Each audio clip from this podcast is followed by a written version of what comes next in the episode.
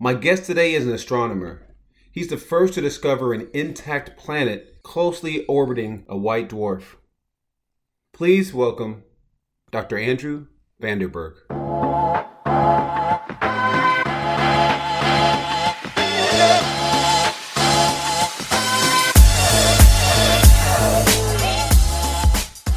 Andrew, how's it going?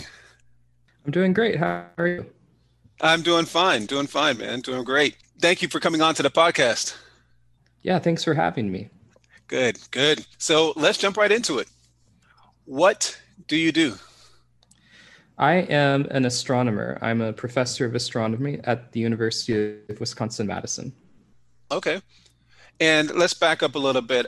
How long ago did you know that you wanted to take this path, be an astronomer? Was it all your life when you were a child? When did this happen? If you asked my grandmother, I'm sure she could go and pull up drawings of the planets in our own solar system that I made when I was three or four. So perhaps it's not that much of a stretch to say that I've been destined to study planets for my entire life, but it never really felt that way. I knew for a long time that I was interested in doing science, but it was not until I was in college that I really kind of settled on astronomy and on planets outside of our solar system in general as a focus. So I got my bachelor's degrees at the University of California, Berkeley. Then I went to graduate school at Harvard and I got my master's and PhD there. Then I became what's called a postdoc. So essentially a professional astronomer who's on sort of temporary funding. So kind of a few years at a time where you kind of get to just do whatever you want to do, study whatever you want to study without encumbrances. So I did three years at the University of Texas as a postdoc. And then I applied for jobs and eventually was offered a job as a professor here at the University of Wisconsin. And I just started a couple weeks ago, or oh. a couple months ago now. So well, congrats. I'm, thank you. Yeah. It's awesome. Okay, great. Now, let's talk about this recent discovery that you did. So, you led a group of international team of astronomers and you discovered the first intact planet that was found closely orbiting an actual white dwarf. Can you talk a little That's bit about right. that and the significance of that? Yeah. So, first of all, I'll explain what a white dwarf is yeah. because that's important. Mm-hmm. So, we're all familiar with stars like our sun. Our sun is bright, it keeps us warm. And the way it does that is by burning hydrogen fuel and nuclear reactions. So, these are the same kind of nuclear fusion reactions that we've been trying to use on Earth to produce a lot of power, but we haven't been able to do that yet. The sun does it very efficiently, and it has these huge fuel reserves. It's a ginormous ball of hydrogen gas. So all of that gas could eventually potentially be turned into helium and used to fuel us and keep us warm in our solar system. But eventually, our sun will run out of nuclear fuel. That'll happen for us in a long time. So we don't need to worry about it now, hmm. about 7 billion years from now. But when that happens, the star will eventually puff up it will get really, really big, about 200 times its current size. That's big enough that it will engulf inner parts of our solar system.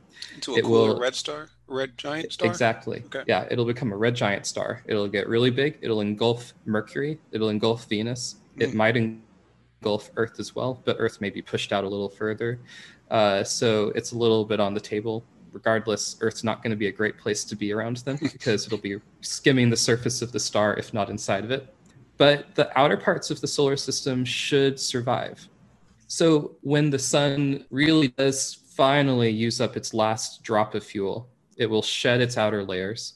The red giant will be puffed away essentially into space, and all that will be left is the small hot core of the star, which will then cool down into what we call a white dwarf. So a white dwarf is like the corpse of a star like our sun. And what we found is we think we see a planet. We're very confident that there's something there. Whether or not it's a planet or something just a little bit bigger than a planet is a little bit up for debate, but we're pretty sure it's a planet too, orbiting very closely to that star. So the question is, how could it have gotten there? Because all of the inner parts of that solar system would have been engulfed by the star when it became a giant. So it's a little bit of a mystery. If the planet is there now, it must have been further out. So how did it get there? And eventually, we hope that studying planets like these will tell us what the future of our own solar system holds. What will happen to the planets in our own solar system once our sun runs out of hydrogen fuel? Okay. And the reason that it gets engulfed is because when it's a giant star, is that immense gravity? Is that why? It actually just gets bigger. Oh, okay. Uh, the sun will expand so much that it will crash into Got the it. planets. Okay. Wow. Okay. To actually crash into it. It's pretty crazy, yeah. and now for something like this, this is, I think it was something like 80 light years away. So can you talk about some of the tools that you use? I know, I think it was the TESS satellite that you used and the Spitzer telescope, but I think has been retired. But can you talk about some of the tools that were used for this discovery? Yeah, absolutely. So the way we found this planet originally was in data from the Transiting Exoplanet Survey Satellite. We call it TESS, that's its acronym. TESS is NASA's most up to date, latest planet hunting device. And what it does, it was launched in 2018, and it has four cameras that take images of the sky constantly. So every couple of minutes, every two minutes for some stars, and every 30 minutes for almost the entire sky. And what it does with these images is it measures the brightness of every star that it looks at constantly, repeatedly, over and over again. So the reason we're doing that is because as we're trying to look for small changes in the brightness of these stars. So imagine that that star might have a planet orbiting it. If that planet is orbiting just perfectly so that its orbit takes us between takes it between the star and our telescope's TESS, it will block part of the light from the star. It'll essentially cast its shadow onto TESS, and we will see that as a dimming of the light. So this is what we did for this white dwarf. TESS observed millions of stars, thousands of white dwarfs, and we looked through all of them with computer algorithms to try to identify any time that those stars repeatedly dimmed on a regular schedule. And if that happened, we assumed that perhaps there was a planet orbiting that star. Nice. Okay. Wow.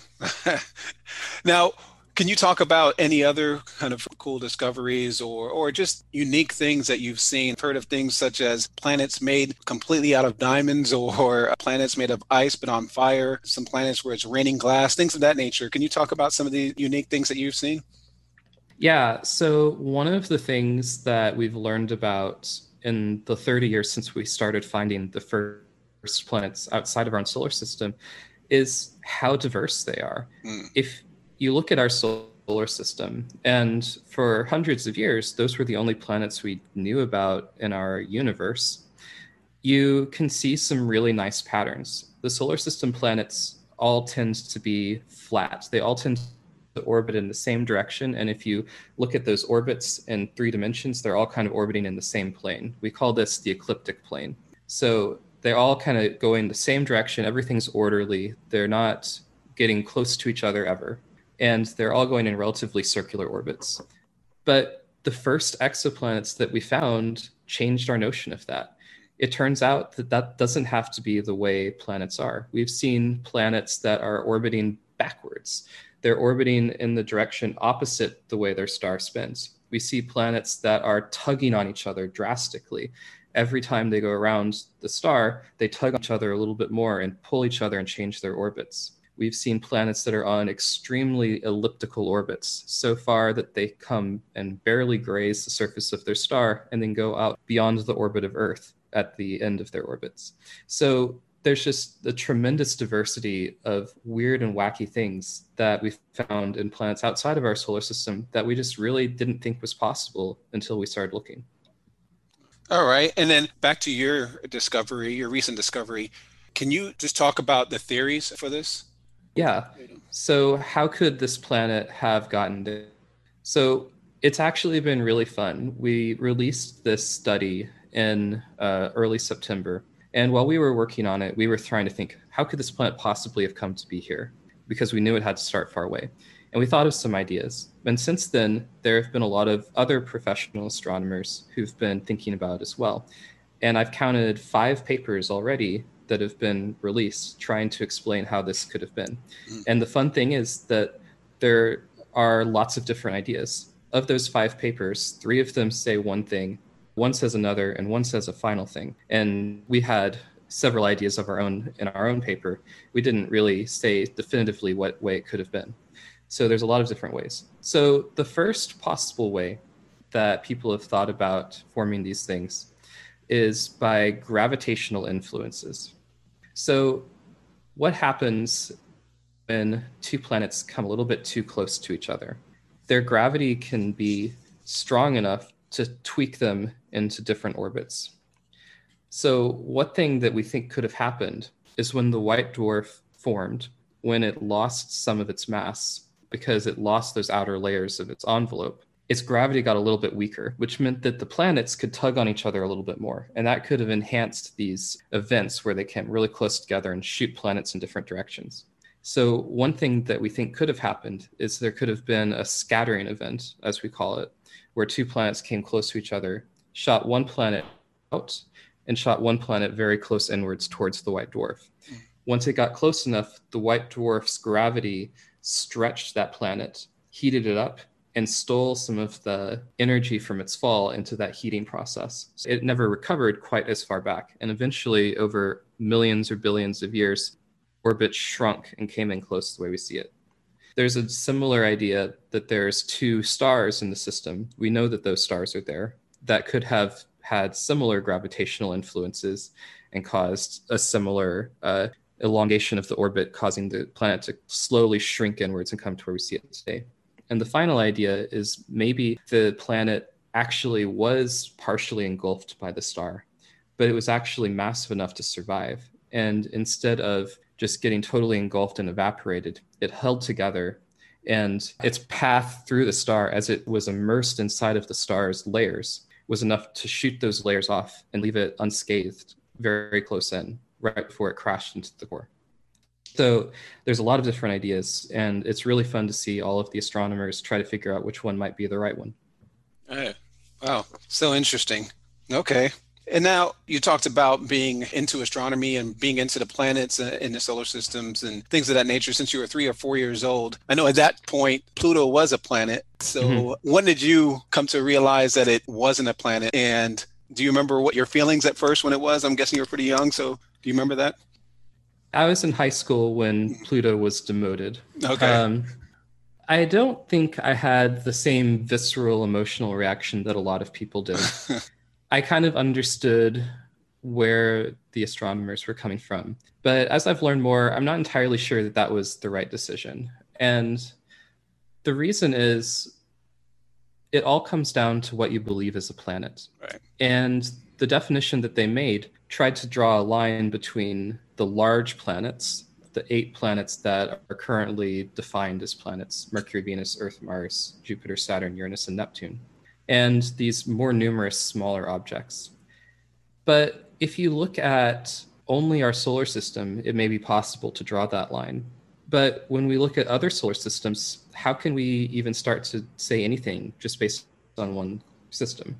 We don't know yet enough to say really whether there's a big difference between those smaller objects and the larger ones. Is it just there's a range? Is it just that our solar system really does have many more planets than we wish to think? So I think that perhaps in the future, when we're able to detect smaller and smaller planets around other stars, similar to Pluto, we may be able to come back with clearer minds and with a better perspective and decide for once and for all whether or not these really do belong in the class of planets or whether they belong somewhere else. So I think we're still too ignorant to say for sure what's really the right answer. Yeah. So you're saying there's a chance Pluto might be a planet again. if, if it's not, it's still awesome. You know, right. dwarf planets are still great. Yeah. Fair point. All right. Yeah. So so with your work, I, I figure that you have to be in certain locations to utilize some of these tools that you mentioned. So, with what's going on now with the pandemic, how has that been affecting your work? Yeah. So, astronomy had actually been moving t- towards teleworking at telescopes mm. for a long time before the pandemic. So, back in the 1950s, there are these stories of the 200 inch telescope at Palomar Observatory, which was the biggest telescope in the world at the time. It's in Southern California. And what you would do is you would be an astronomer. You would go to that telescope. You would get on a uh, on a ladder climb all the way up to the top of this 50 foot long boom that essentially flies around with the telescope pointing at it. And you would manually put photographic plates into the path of the light, take your images, pull your photographic plate out, put the next one in, and then the next morning to go and develop them. So we've come a long way since then. We no longer have to go and physically fly around 50 feet in the air on top of the telescope in the cold all night, which I think is a great thing. I would not necessarily enjoy that. and as time and technology has progressed, all of our work has really become a lot more digital. Mm. So all of our cameras are digital cameras. When we go to a telescope now, we just sit at a computer and in a warm room next to the telescope and click uh, play and it starts taking those images with that digital camera. At some point, someone realized, you know, we could do this just as easily, not from the next room, but from the comfort of our homes or from a convenient room on our university campus. And it's a lot cheaper, it requires a lot less travel. It's perhaps a little bit harder to do just because there's something nice about, about being able to go outside and look and see, oh, there's some clouds over there. I need to miss that part of the sky for now and concentrate over here where the clouds aren't. But over the course of time, just the sheer convenience had been already transforming us from going to the observatories in person to doing it remotely. So the pandemic is making it a little bit harder. Now it's harder for us to go even to our universities, so we have to do it from home. But I think it may just be accelerating a trend that was already happening, kind of like I think a lot of other industries are realizing that working from home is actually something that we could do, and people had already been moving that way for a while. Now, it is challenging, of course, because you still have to have people at the telescopes to get them ready in the night, but the traveling is able to be cut down a lot. And usually these observatories are in pretty remote locations. So, pandemic is not as big of a deal. It's not as easy to transmit when you're out in the middle of the desert as it is in the middle of a big city. Oh, that's great. That's great. It's convenient. All right.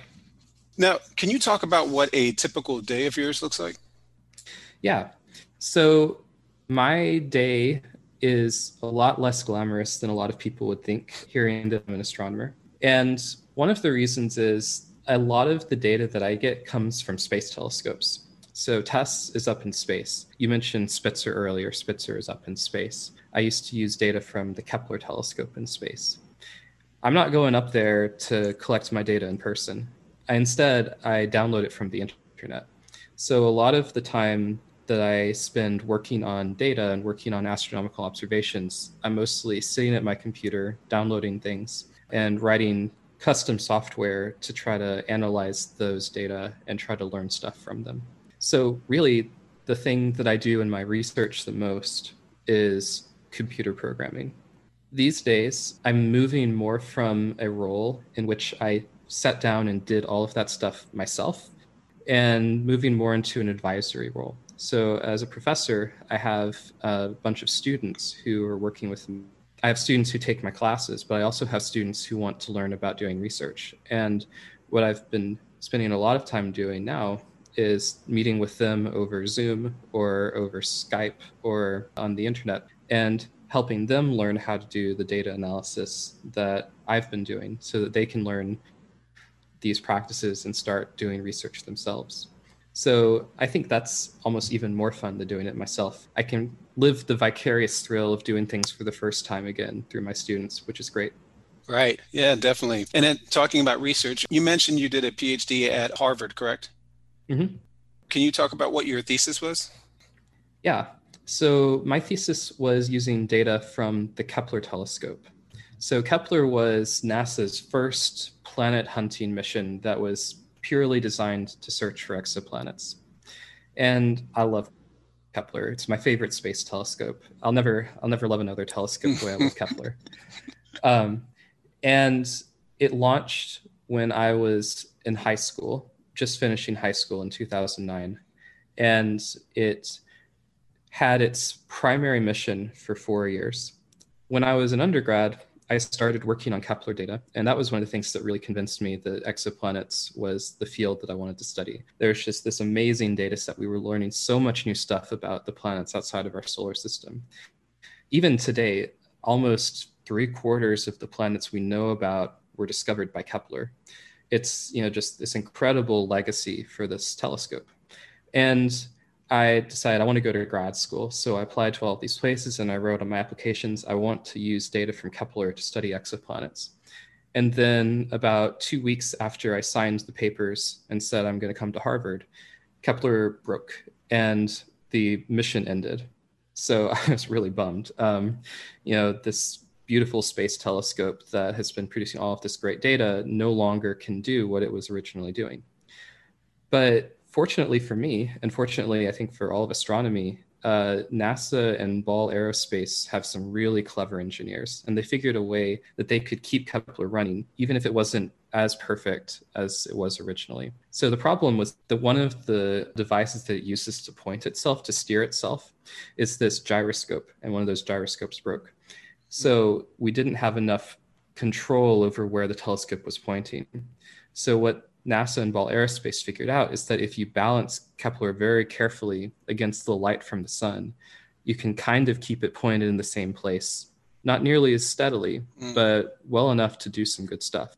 So my thesis involved learning how to deal with this new data because it wasn't as steady, it was wobbling around a little bit. The data was a lot harder to manage. So I figured out ways to fix that and make it a lot easier to work with. And then essentially, once I had the new data and it was looking a lot better, I was able to go and try to learn things and do science with it. So that was what my thesis was mostly about. Okay, great. Great. And now I could be wrong, but I, I, think there's a huge, massive telescope that's being either created or moved to Hawaii. But just in general, with these newer telescopes, what are the major differences between them and some of the older ones like the Kepler telescopes? Yeah. So people often wonder why we astronomers need so many telescopes and why we need this newer, better telescope. And there's a couple of reasons. And one of them is that uh, when we th- put stuff into space, we can't repair it.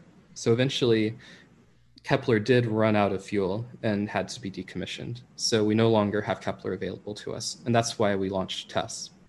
When it comes to building the next bigger telescope, and, or the next you know telescope that we're going to put into space, a lot of it comes down to sheer power. The bigger a telescope is, the more light it can collect. Hmm. And the more light it can collect, the further away it can peer and the more distant uh, the objects it can look at. So I think the telescope you may be thinking about is the James Webb Space Telescope. Yeah. This is going to essentially be the flagship's telescope after Hubble. So the Hubble telescope has been kind of uh, our most powerful telescope in the cosmos for the last 30 years or so. Mm-hmm. James Webb will surpass it and will do different things Hubble never could. And that's because James Webb is bigger, so it can look further, but also it's optimized to look in different kinds of light. So Hubble looked in light the way we see it with our eyes, visible light. James Webb is going to look primarily at infrared light, which is the light that's emitted by warm things. So it's a little bit different. And it means that we can study galaxies that are even further away from us. Mm. And for me, I'm excited about it because it means we can study the molecules and the atmospheres of exoplanets. And we can start going from finding these planets to really learning about them and seeing what they're made of and seeing just how similar or how different they are from the planets in our own solar system. Okay. And now you've seen all these different galaxies, you've seen some planets that have similar characteristics to Earth. Do you think that there is life on other planets? I think it's unavoidable just because our universe is so vast mm-hmm. and there are so many planets. One of Kepler's legacies was that we now know there are more planets in our galaxy than there are stars on oh. a statistical basis. We found so many planets with Kepler that, that the only way it was possible for us to find it is if planets outnumber the stars in our galaxy. And the planets in the habitable zone in this region where it's warm enough to have liquid water, but not so warm that that turns into a runaway greenhouse effect and is too hot for life to exist like it is on Venus. We think that those planets are common as well. So I think when you just look at the sheer numbers, there are billions of stars in our galaxy. billions of galaxies in only our corner of the universe, it would be a crazy coincidence for us to be the only life out there. It just doesn't seem possible to me. The real question, I think, is how far away is the nearest life? Is life common enough that it's just going to be on every star? Or is it far enough away that we really are kind of the only life in our corner of the cosmos where it'll be easiest for us to detect it? Hmm.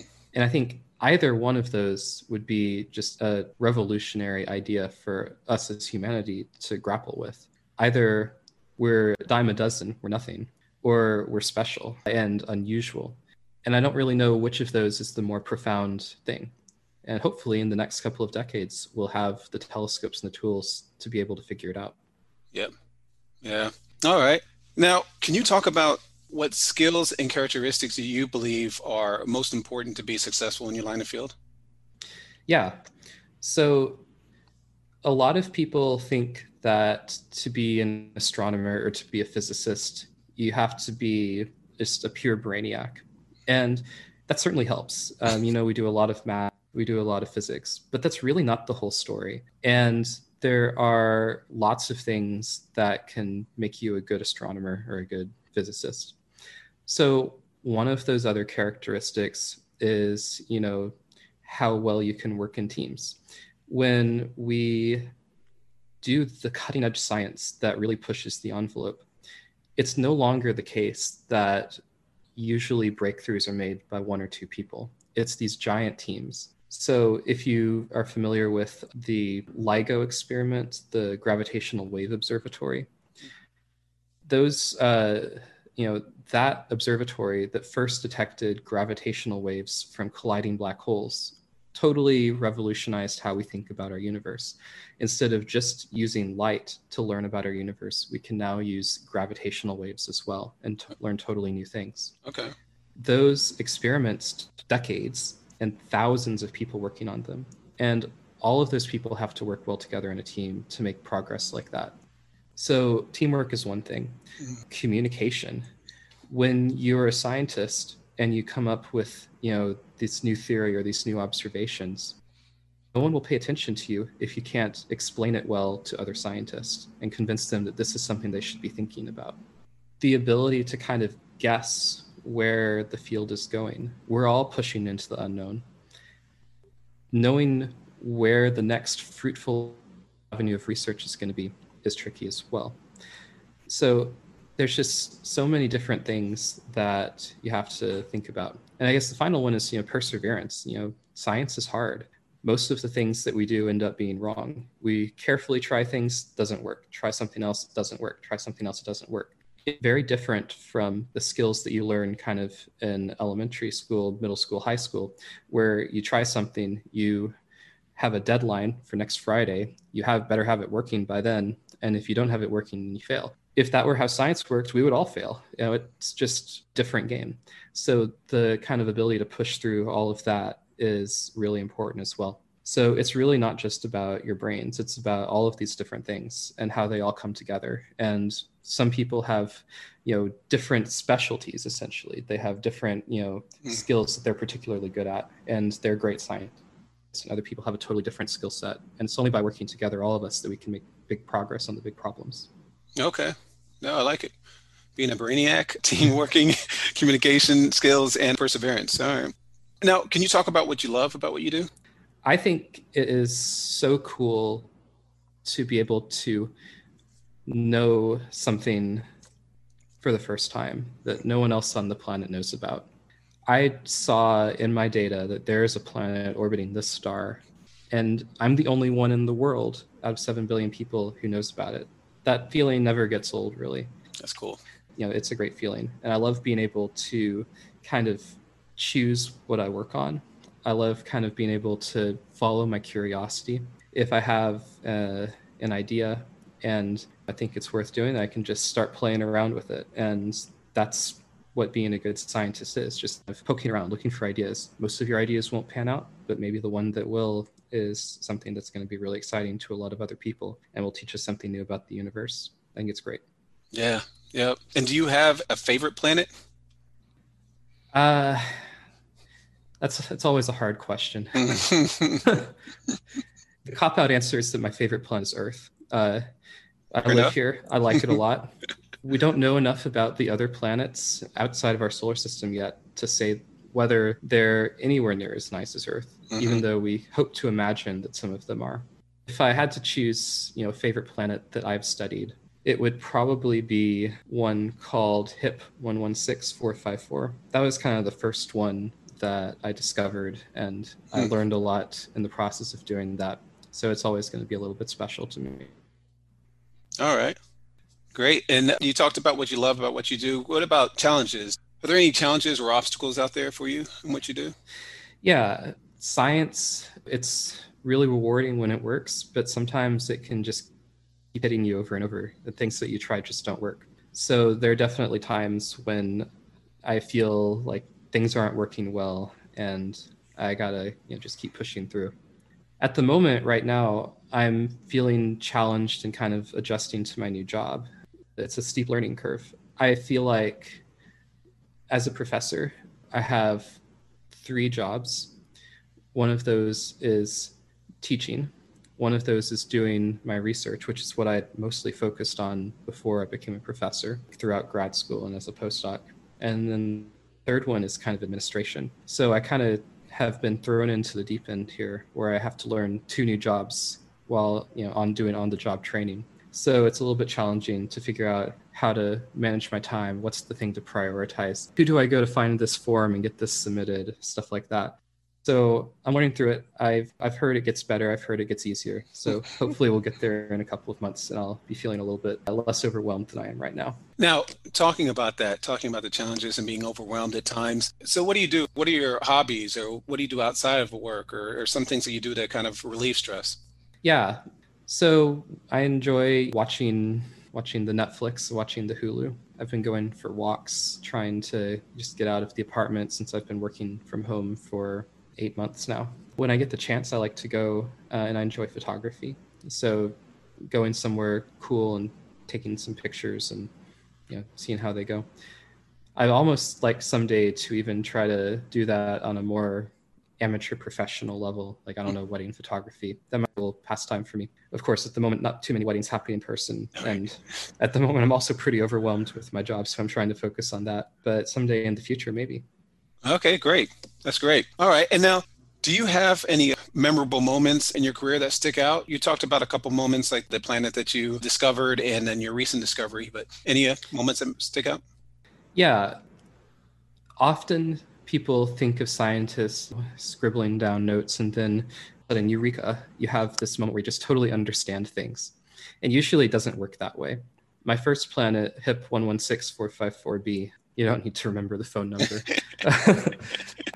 I first saw it in i think april but it was not really until maybe october november december of that year that i was really confident that it was real and that it was there it was a very gradual process. So there was no real eureka moment there. But I have had one of those which really stuck out to me. So it was looking through data from Kepler.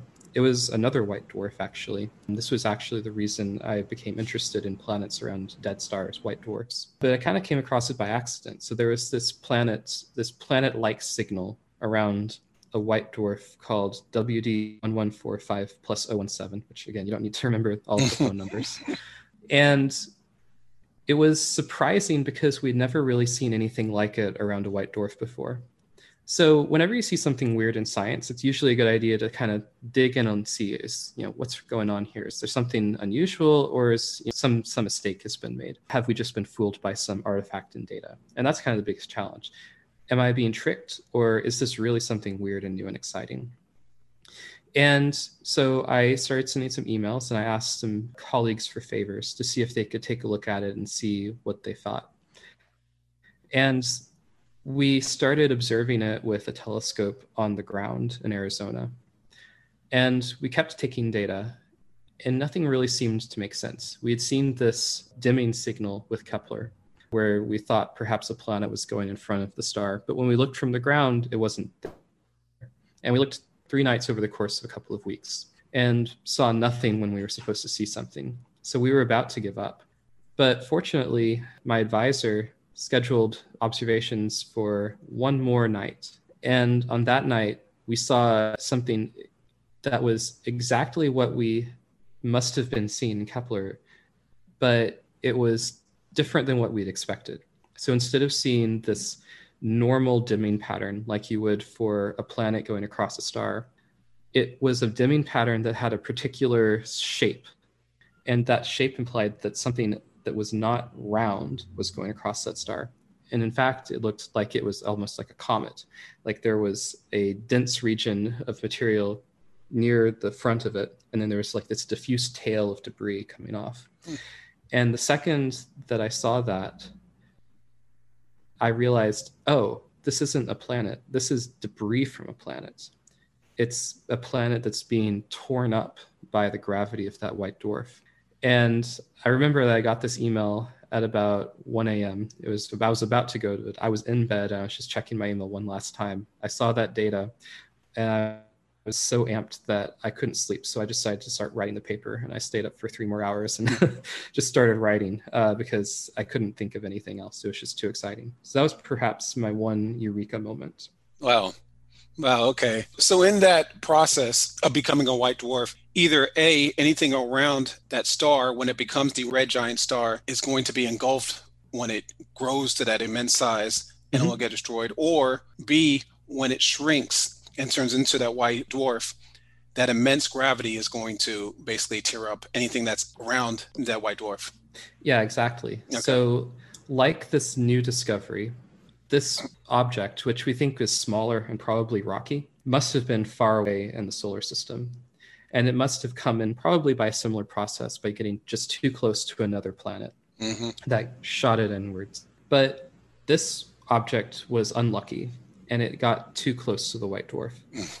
it got so close, in fact, that the gravity from the white dwarf stretched it so much that it came apart. This is called spaghettification. I'm sure some people may have heard this term describing black holes. The idea is that if a person falls towards a black hole, which of course has even stronger gravity, they will be so stretched by it that they'll be essentially pulled apart like spaghetti. It's a little yeah. bit gruesome, but it's a very memorable term, which is why I use it. So that exact same process happens to planets if they get too close to white dwarfs. So we think that that's what happened here. This was a planet that just got a little bit too close and got pulled apart, and now is essentially in the process of orbiting around and then getting pummeled, this debris cloud is crashing into itself, turning it into dust.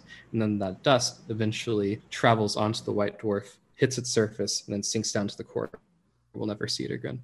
So it's almost like the disassembly of a planet, which is really cool because we actually get to see what's inside of planets because of that. Oh, yeah. Interesting. Okay. You describe a white dwarf very well. Can you also describe a black hole and just how you observe a black hole?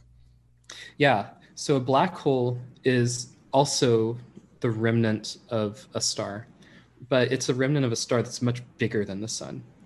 So the black hole's gravity is so strong that it cannot even hold itself up just by material crashing together.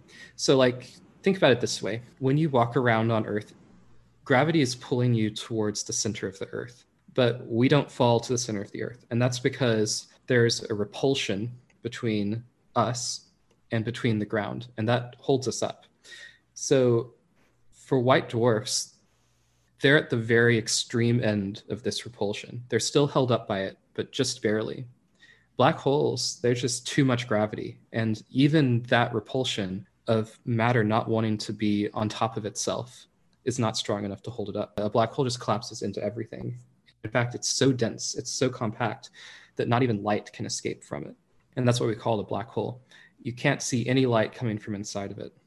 So, how do we find them? Yeah. And the answer is we look for stuff that's almost about to be sucked into the black hole. Because the black hole is massive and it's very small. As stuff falls in towards it, it starts to go really fast. It starts to crash into itself and it produces very energetic light, X rays, gamma rays, these forms of light that are really bad for you. If you absorb too much of them into your bodies, they'll break apart your DNA and give you cancer. So we look for that kind of radiation with telescopes in space. Fortunately, Earth's atmosphere filters out that radiation, so we don't have to worry about gamma rays from black holes hurting us, which is which is good. But for astronomers, it's a little bit sad because it means we have to go to space to observe them. So yeah, pluses or minuses. We should be happy that we get that radiation here, I guess. Even if astronomers wish it were easier to observe it. So yeah, that's the main way we find black holes. Okay, great. Thank you. Thanks for that. Well, hey, Andrew, this has been great. We're at the end of this interview. I want to go to this quick hitter session where I ask you questions for fun for people to get to know you a little bit better. But yeah. before we do that, though, I want to find out if there's anything that you would like to add or anything that you think I might have left off asking you.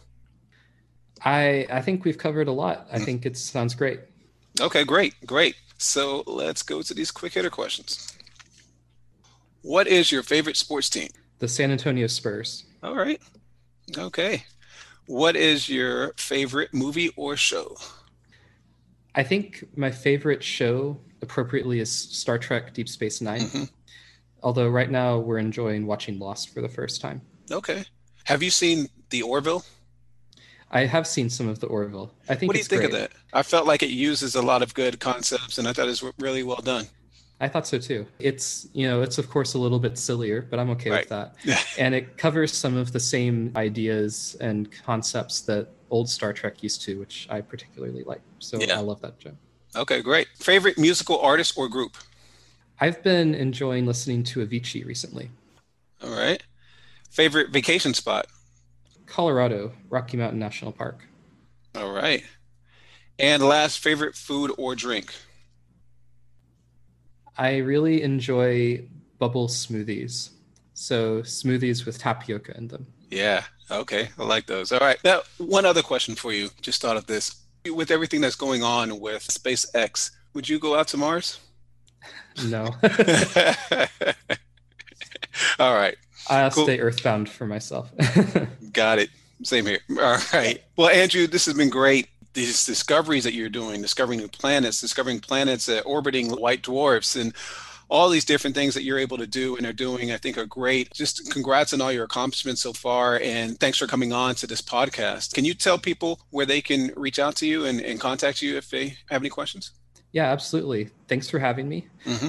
I would be happy to you know answer questions. You can Google my name and find my email address. It's a vanderburg at wisc.edu. And in particular, if you're interested in studying astronomy, or if you're interested in coming to graduate school and studying exoplanets, please drop me a line and send in an application because I'm always looking for new students to help learn about our universe. That is awesome. Thanks a lot, Andrew. Thanks so much. All right, have a good one. Talk to you later. All right, bye. Thank you, everyone. If you have any comments or questions, or would like to be on the podcast, please reach out to me on Instagram at Rodolfo Cooper. Thank you. Bye.